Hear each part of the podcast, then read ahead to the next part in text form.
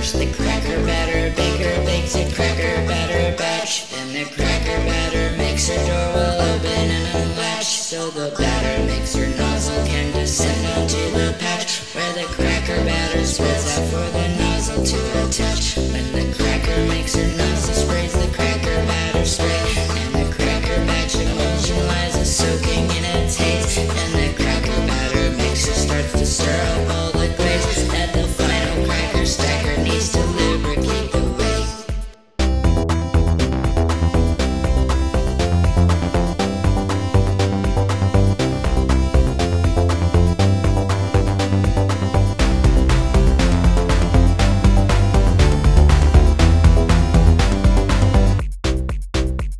Once the cracker stacker handle stacks the cracker batter squares, then the cracker batter is hardened into double stacks of pairs. Now the cracker separator breaks the crackers in the stackers, so the wrappers on the stackers.